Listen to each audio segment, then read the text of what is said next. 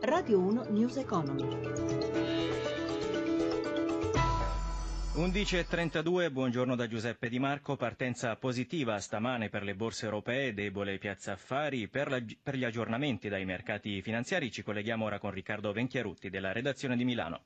E resta positiva la mattinata per le borse europee dopo la chiusura in forte rialzo dei listini asiatici. La Banca del Giappone ha mantenuto inalterati i tassi e le prospettive di un rialzo da parte della Fed sembrano sempre più allontanarsi dopo la diffusione dell'outlook del Fondo Monetario Internazionale che parla di rallentamento dell'economia globale.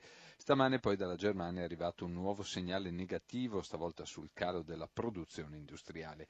A Milano in questo momento l'indice F T S E Il Mib sale dello zero virgola cinquantanove, Londra più zero virgola cinquantotto, Parigi più zero virgola settantatré, Francoforte più uno virgola dieci per cento.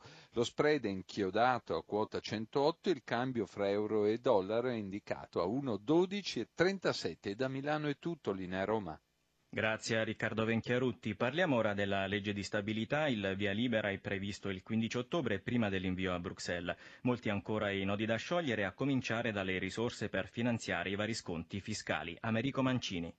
L'unico dato certo è il taglio delle tasse sulla casa, per il resto si va a caccia delle risorse, con un cantiere manovra che a questo punto rimarrà aperto sino al quindici ottobre, manovra comunque che si vuole espansiva per accelerare quella crescita che il Fondo Monetario ha certificato. La riduzione dell'I R E S per tutti e non solo per il Sud, perché altrimenti sarebbe aiuto di Stato, è un'ipotesi concreta, ma anche questa costa parecchio, oltre un miliardo per ogni punto in meno, e allora da qualche parte bisogna tagliare. Sarà così per la decontribuzione sui nuovi assunti. Ha funzionato, ma è molto onerosa, potrebbe essere più che dimezzata, ottomila euro di sconto, ma in tre anni. Anche il cantiere pensioni è di nuovo in alto mare con il prestito previdenziale che molto probabilmente tramonterà. Non tramonta invece la polemica sul canone Rai nella bolletta elettrica. Le società del settore sono perplesse, riserve sulla costituzionalità arrivano da Antonio Baldassare, ex presidente della Corte. Qualche dubbio io lo ho sulla costituzionalità, perché ci sono vari profili che vengono in questione, alcuni dei quali sono tutelati costituzionalmente.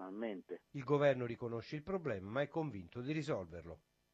Chiudiamo in bellezza parlando di skincare, il settore di nicchia della cosmesi che è entrato in concorrenza con profumeria e farmacia, un settore che vanta eccellenze e nel suo piccolo piace molto al mondo ma anche a noi italiani. Anna Trebbine ha parlato con Fabio Berchi, amministratore delegato di Sifarma e presidente del gruppo Cosmetici per l'Estetica.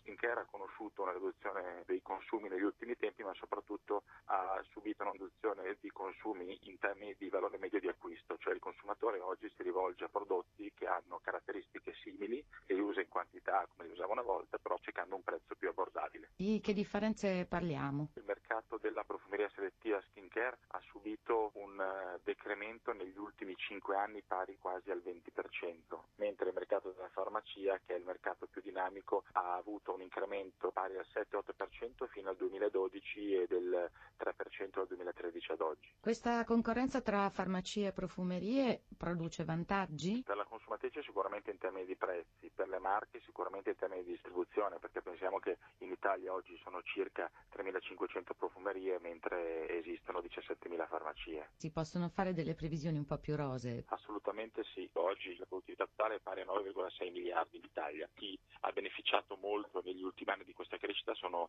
i controterzisti e l'esportazione, però anche i consumi interni da quest'anno vedono una modesta ripresa in tutti i canali. Siamo un mercato che ha delle grandi eccellenze, occupiamo circa trentacinquemila addetti, ma l'indotto ne occupa in totale duecentocinquantamila, il settanta per cento sono donne e questo ci rende un'industria significativa ed emblematica per l'industria d'Italia. Ed è tutto, News Economy a cura di Roberto Pippan ritorna questa sera dopo il G R delle diciotto. Per riascoltare questa puntata w w w punto news economy punto rai punto it. Grazie a Cristina Pini per la collaborazione e a Fernando Conti per la parte tecnica. Da Giuseppe Di Marco, buon proseguimento di ascolto su Radio uno. Radio uno News Economy.